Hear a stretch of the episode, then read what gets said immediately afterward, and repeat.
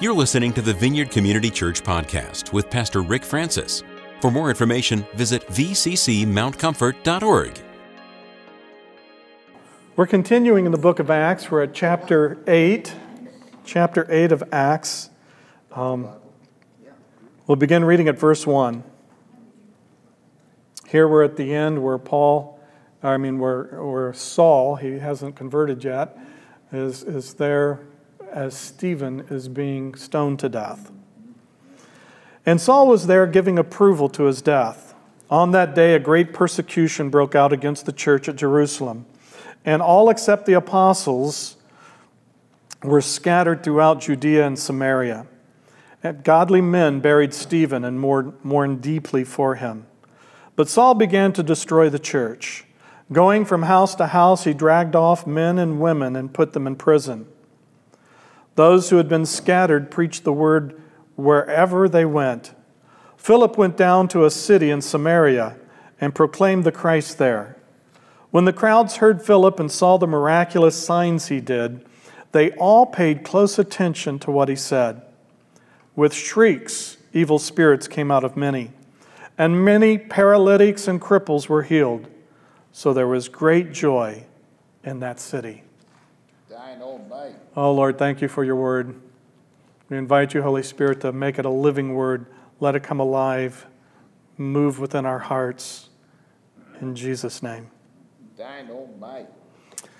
The death was the death of Stephen, and the persecution came about as a result of that. We know that uh, Jerusalem hadn't been settled since Jesus came in uh, on Palm Sunday on Palm Sunday, he got everything stirred up. They're all praising him and, and just celebrating, thinking that he's going to be the king that's going to take over and Rome is going to be defeated and they're going to come to the rightful place. And then, as, as the week continues and as uh, the religious leaders continue their plot to kill Jesus, uh, we get to Good Friday and there he dies on the cross.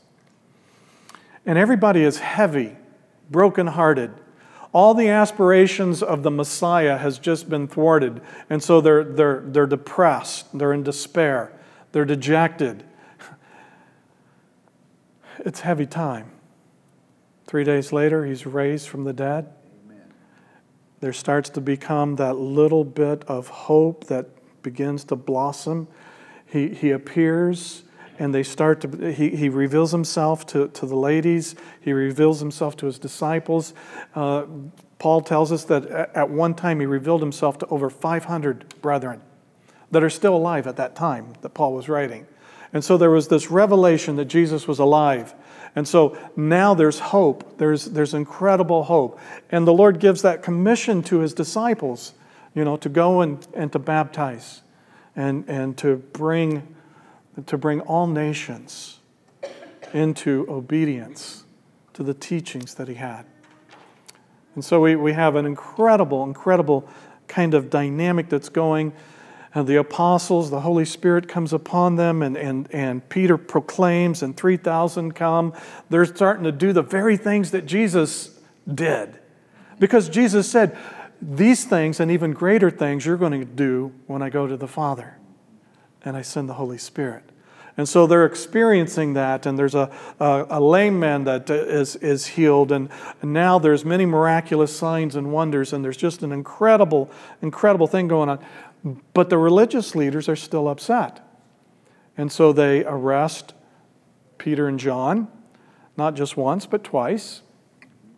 First time they have to wait and give an account, and they don't know what to do because everybody knew that it was a miracle that this guy that was crippled is now walking, and they had it right there. They, they, couldn't, they couldn't punish him, but they told him not to proclaim in Jesus, not to teach in the name of Jesus anymore. And they went right out and continued to proclaim the gospel of Jesus. So now they're more embarrassed. Now it's like egg on their face. They don't know what they're going to do. Uh, so they, they go once again, throw him in jail, and are ready the next day they call them, they, they call them before the Sanhedrin and they're not there. During the night, an angel had a divine jailbreak. And uh, so they get out of jail, they follow the angel, they go right out, they're back right there doing what they do. They're proclaiming in Jesus the resurrection of the dead. They're proclaiming the gospel, and, you know, they were not afraid. When, when you look at the disciples, you look at the apostles, you see that when Jesus goes to the cross and he's arrested, they all scatter, except for John. John's still at the foot of the cross. But they all scatter. Peter's gone, they're gone, they leave. Now they're becoming aware that Jesus is more than what they thought he was. And now the fear is getting out of them. Now they're arrested. Peter and John, they're arrested and they're not worried anymore about whatever they can do. The second time they get released, they get released with a beating, with a scourging, probably very similar to what Jesus went through. They, they had suffered for Jesus and they weren't worried about how are we going to avoid this the next time it happens. Matter of fact, they're so thankful that they were considered worthy of suffering for his name. And so there is a huge shift in their hearts and their minds, and they're no longer concerned about what man can do to them, what the religious authorities, what, what the law enforcement can do. They're so in love with Jesus and so devoted to his mission of establishing his kingdom and releasing it on the earth that they continue to proclaim fearlessly.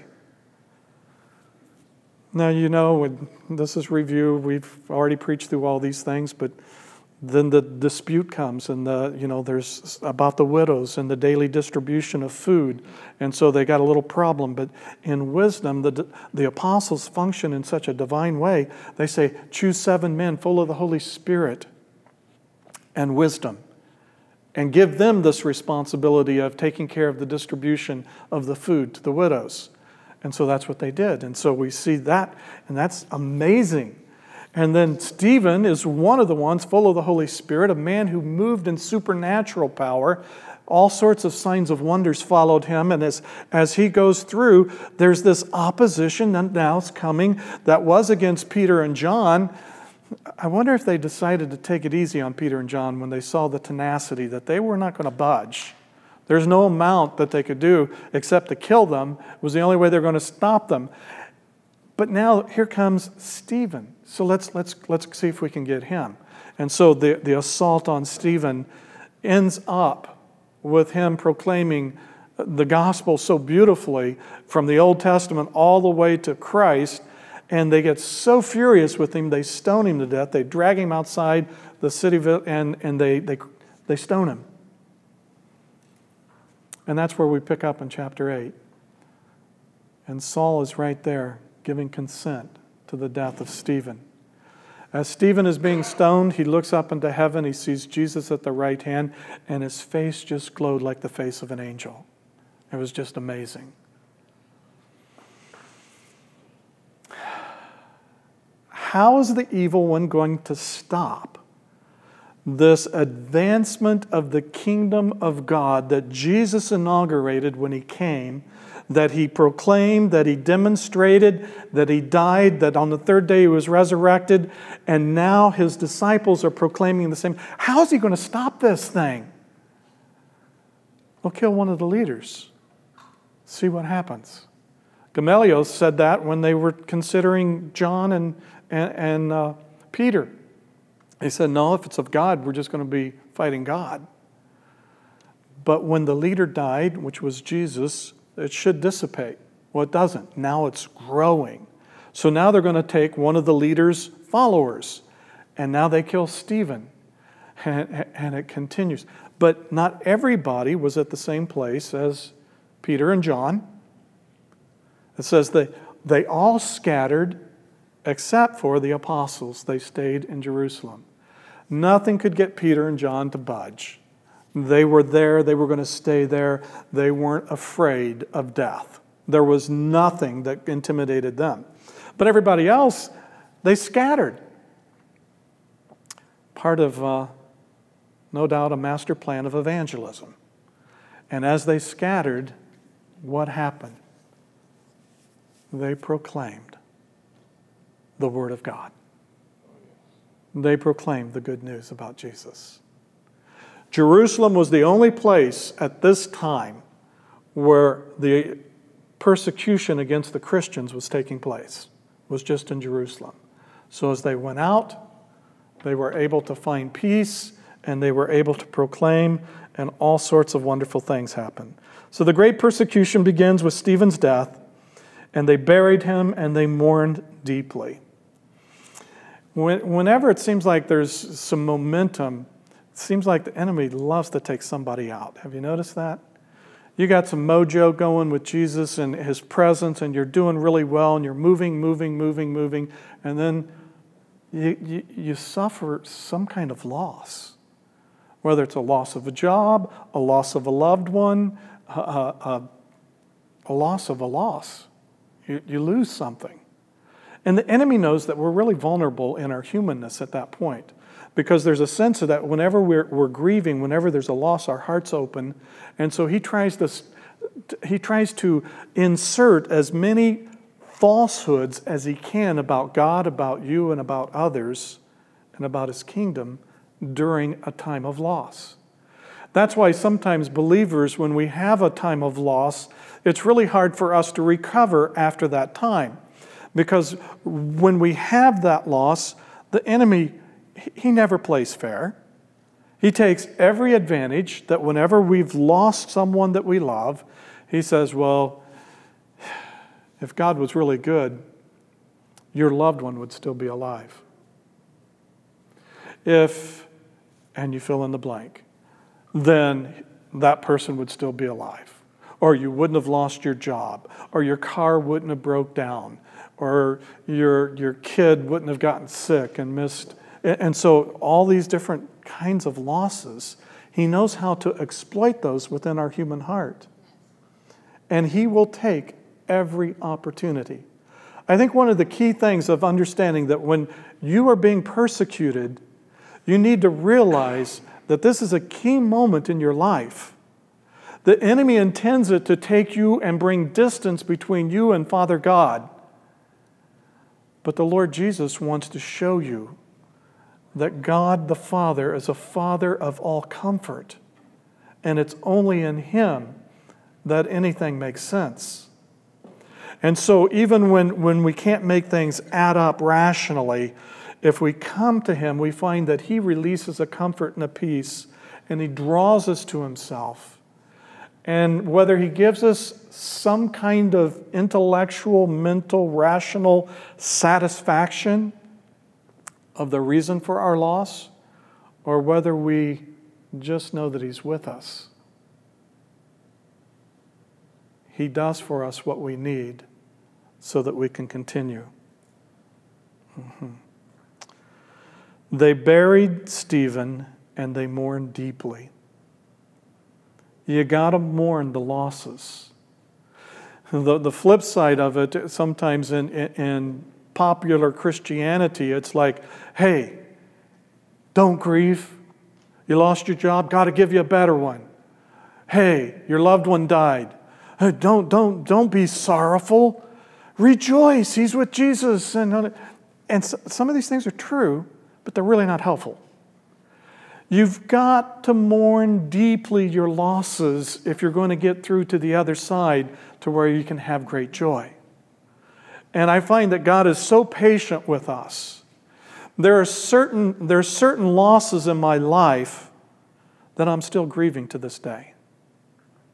There are others that I worked through them and I'm on the other side and I've got joy and I've worked through that and it's it's it's like that has no effect on me whatsoever.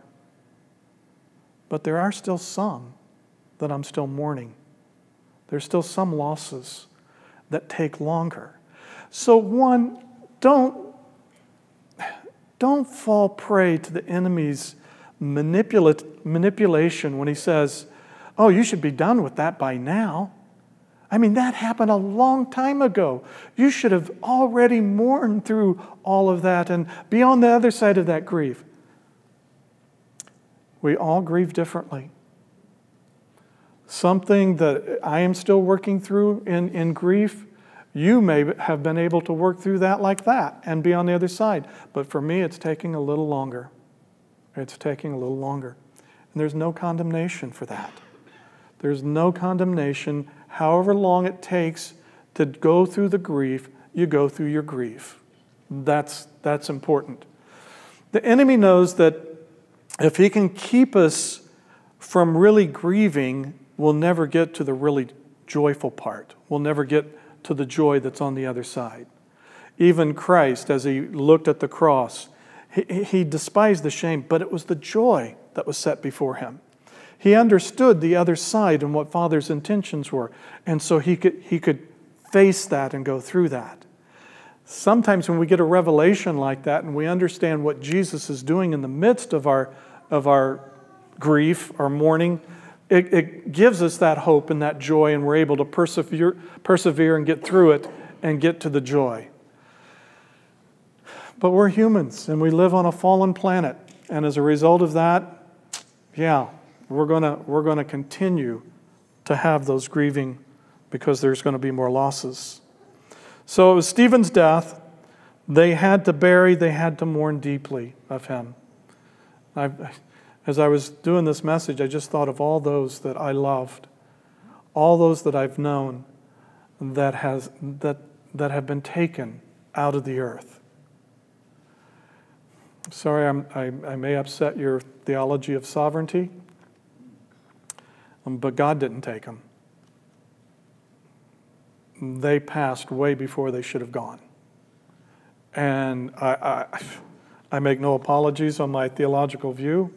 I think I'm right.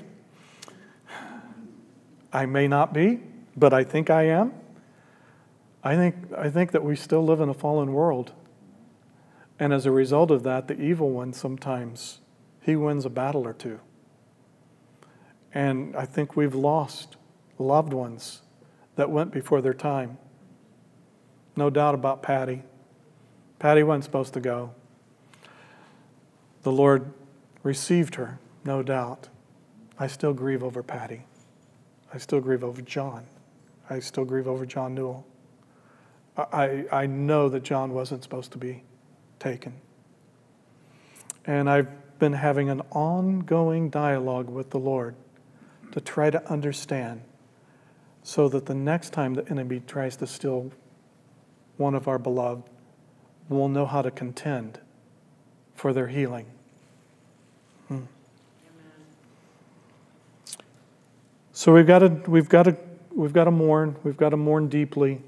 We bury we come back into the presence of the Lord.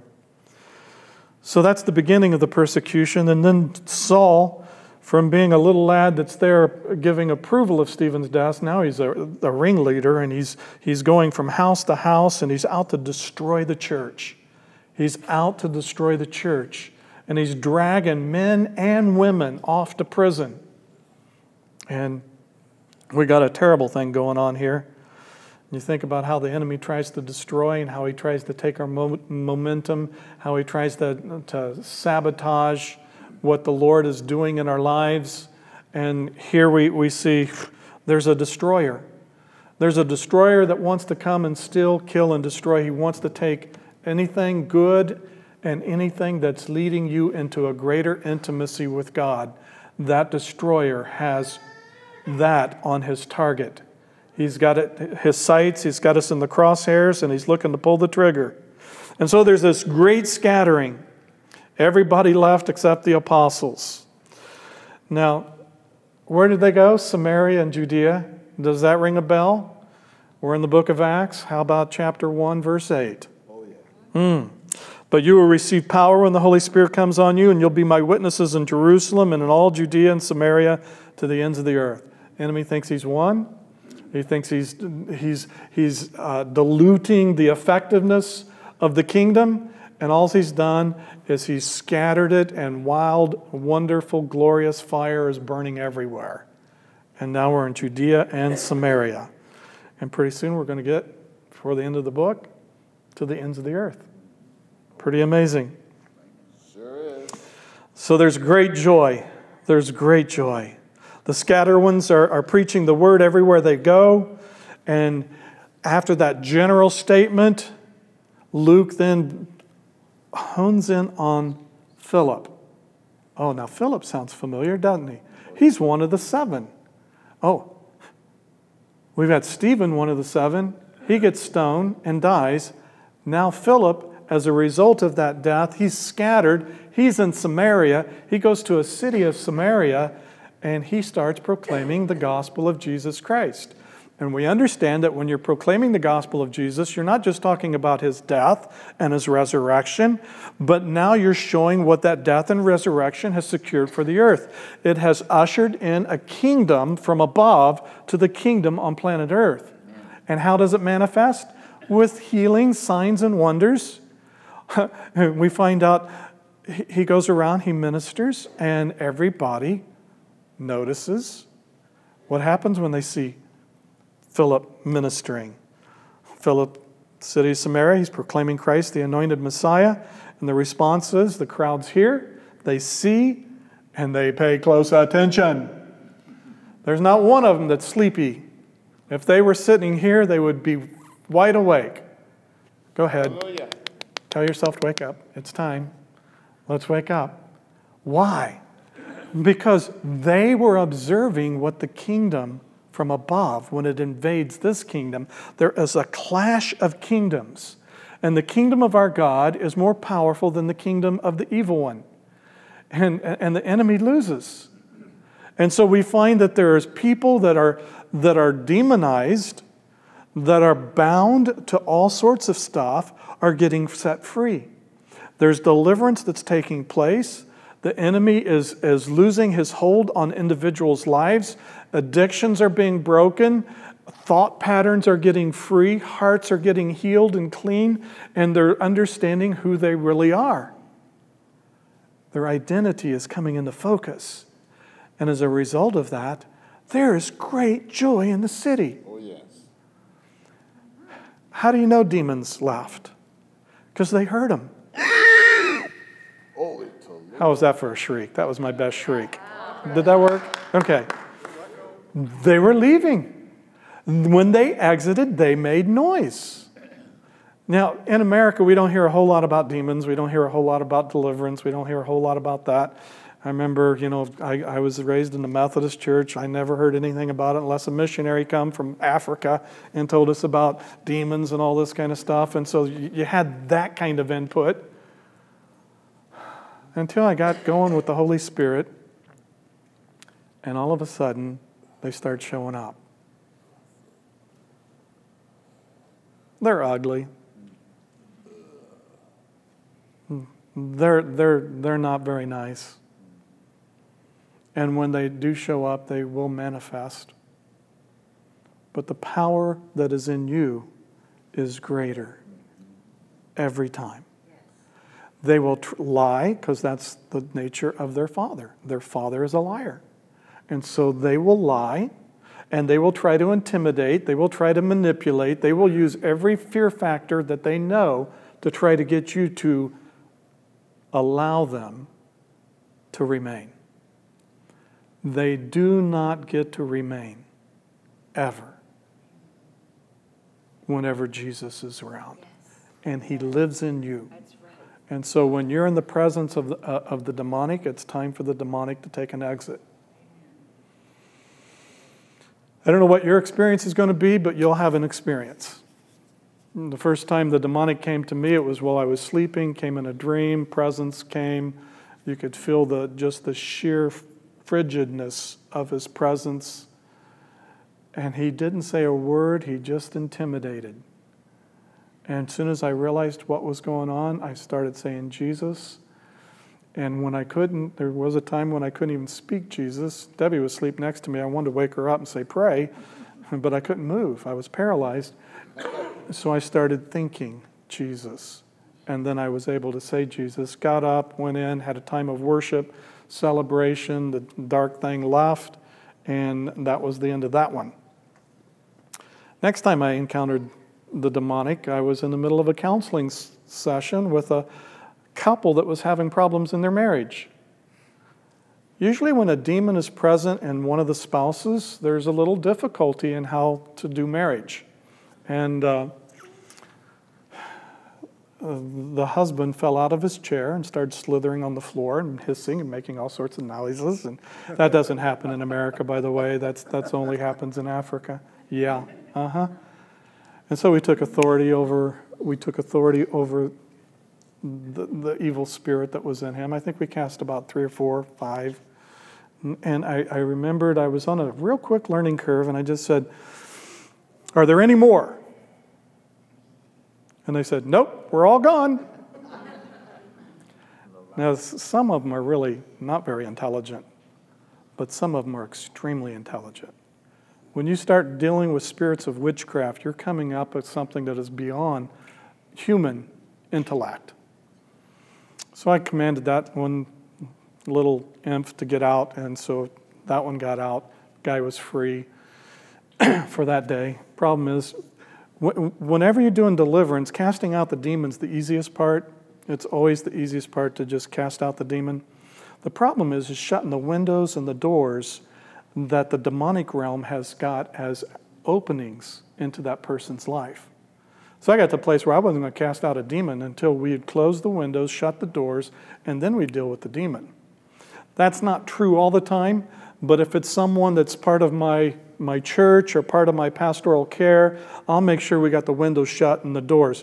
If, if it's someone that I'm on the street and we got to deal with, we just deal with whatever kind of intrusion that, that the enemy's manifest and we deal with it and we move on. Yeah. Second time, and let me wrap it up with this. Second time, I'm dealing with a lady who came in. She had an adolescent son that was giving her fits. Can you imagine that? difficulty between the generations, a mother having difficulty with a teenage son. And as she was coming and we were trying to deal with what was happening in the dynamic, all of a sudden out of her mouth came this voice that wasn't her voice.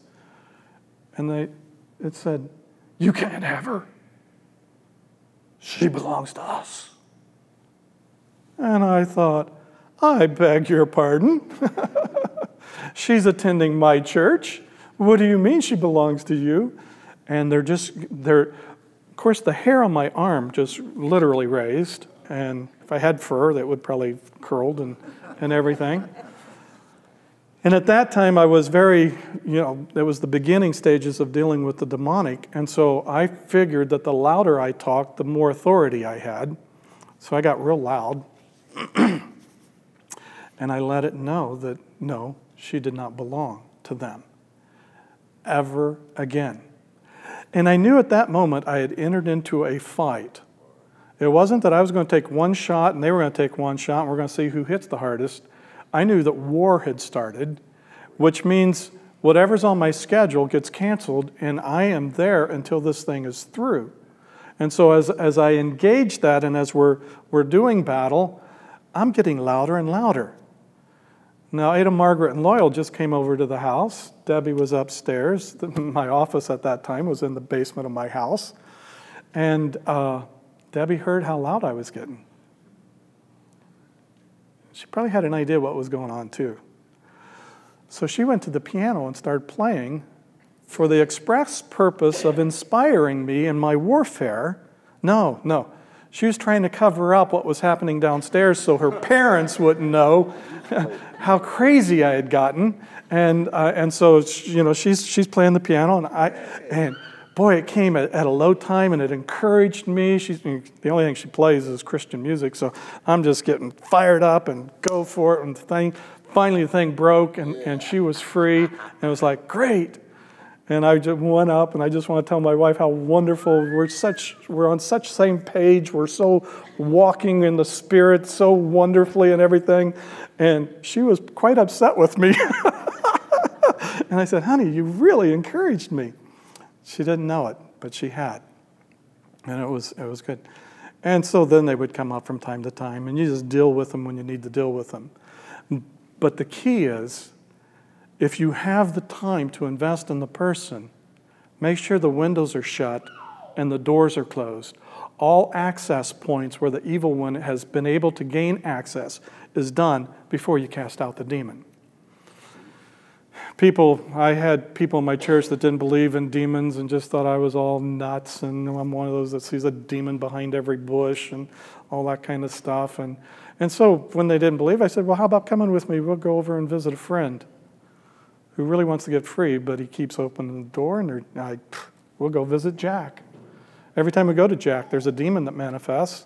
Anybody doesn't believe in demons, just come with me, and I'll, we'll go over and we'll start talking, and Jack wants free, but he doesn't know how to stay free.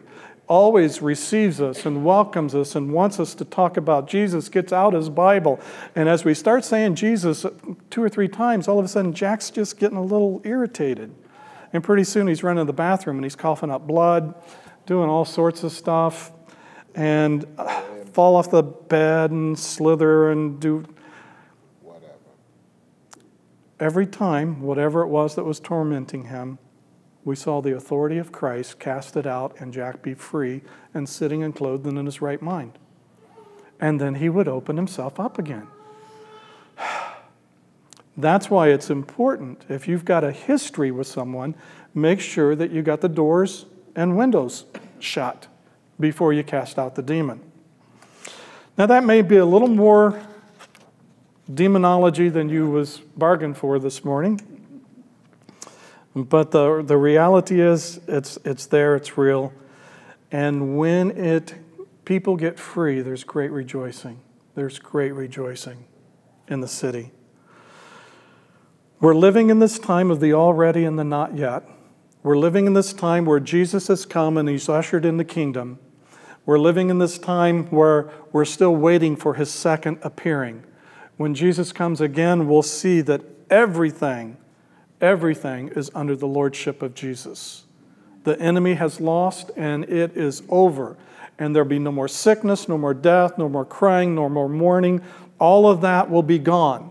But we're living in this phase between his first coming and his second coming, and we call it the already and the not yet. It's a time of tension. It's a time where the enemy can really win some battles. And that's why we've got to put on the full armor of God and report for duty, because we're in a war. And so there's that dynamic of it that, that is still here, still going on today. So we have to do that. Persecution of a believer is a reality in our world. We don't quite see it the same way as people outside our country does, but we still have it in here.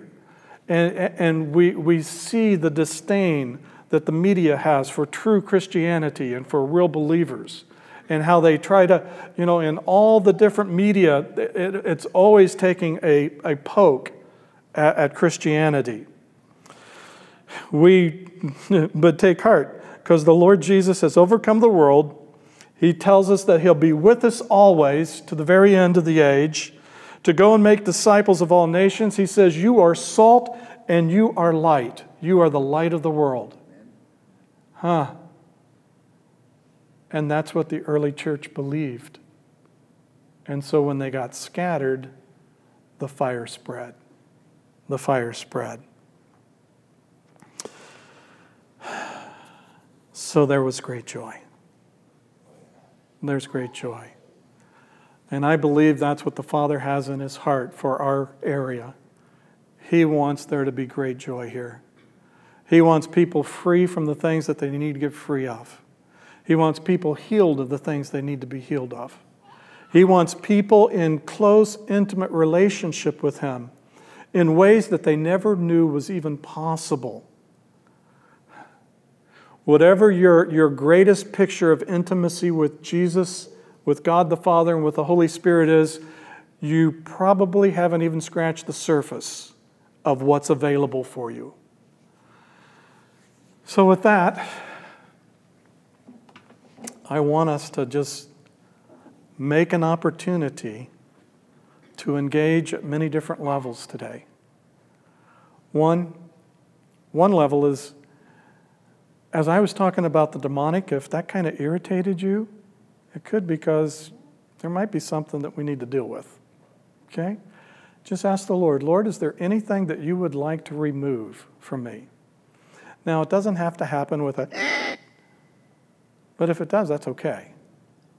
I find that a lot of times as we exercise the authority of Jesus Christ that we have, we can minister that to a brother or we can even minister it to ourselves. When we understand the authority that is in us, we can, we can do that. So, Lord, if there's anything here that you would like to remove from us, we give you permission. We invite, we invite the ministry of Jesus. We invite the ministry of the Holy Spirit. We invite the manifestation of the love of the Father to come and to free us from anything that is residing in us that you want to take out of us. And then, Lord, we ask if there's something that we need that we don't have. If there's something that we don't even know that we need it sometimes, we invite you to give to us what we need mm, so that we might know you more intimately than we've ever known you. And Father, I, I pray that as the God of all comfort, for those who are in seasons of loss, I pray that there would be release of the Holy Spirit in supernatural ways that would go to those places in our heart, in our mind, in our emotions, our will, our body, where loss is being manifest and grief and mourning is real. And we welcome the presence of the Comforter to bring his comfort and to abide with us. Hmm. So come, Holy Spirit. Come, Holy Spirit, and minister the love of the Father's Son and you to us.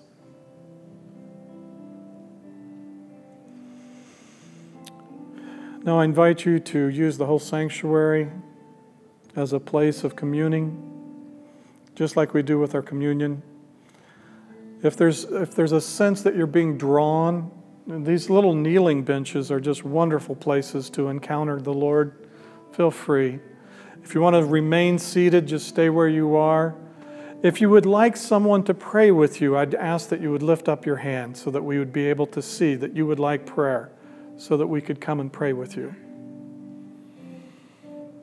If there's no hands, those that are, are part of our ministry, as the Holy Spirit leads you, politely see if there's, uh, if there's a, a sense that you could pray with someone. Outside of that, this is a day for there to be great joy in the city. But it comes in the reality that there is persecution, there's grief, and there's the kingdom of darkness. Jesus said that he came to destroy the works of the devil, and so are we commissioned. So, Father, thank you for your love. I pray your peace would be with each one, and that you would be with us in our fellowship, in our time of receiving from you. And so may your love May your love be manifested in the earth. For we ask it in Jesus' name. Amen. God bless you. You have a wonderful day. Save most of uh, your fellowshipping time out in the, in the narthex. Let's continue to make the sanctuary a place of connecting with the Lord at whatever level you would like to. God bless you.